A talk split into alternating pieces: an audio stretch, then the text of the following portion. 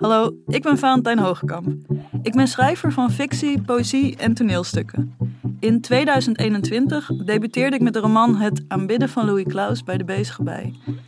Mijn tweede boek Antiboy verscheen eind vorig jaar, september 2022. Antiboy is het persoonlijke verhaal over mijn coming of gender. Maar wat is een coming of gender? Zelf noem ik het een kruispunt tussen identiteit en intimiteit. Toen ik namelijk vanwege een genafwijking een borstamputatie moest ondergaan, besefte ik, ik voel me non-binair. Maar dit besef veroorzaakte verwarring bij vrienden, bij familie, bij artsen, bij mijn geliefden en vooral bij mezelf.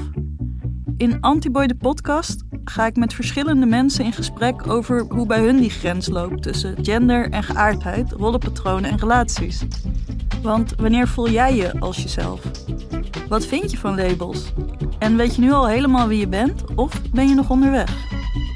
De komende zes afleveringen spreek ik Rick Paul van Mulligen, Haroun Ali, Aynouk Tan, Tessa Jonge-Poerink, Thomas van der Meer en Valentijn de Hing over hun genderavonturen en identiteit in alle geuren en kleuren.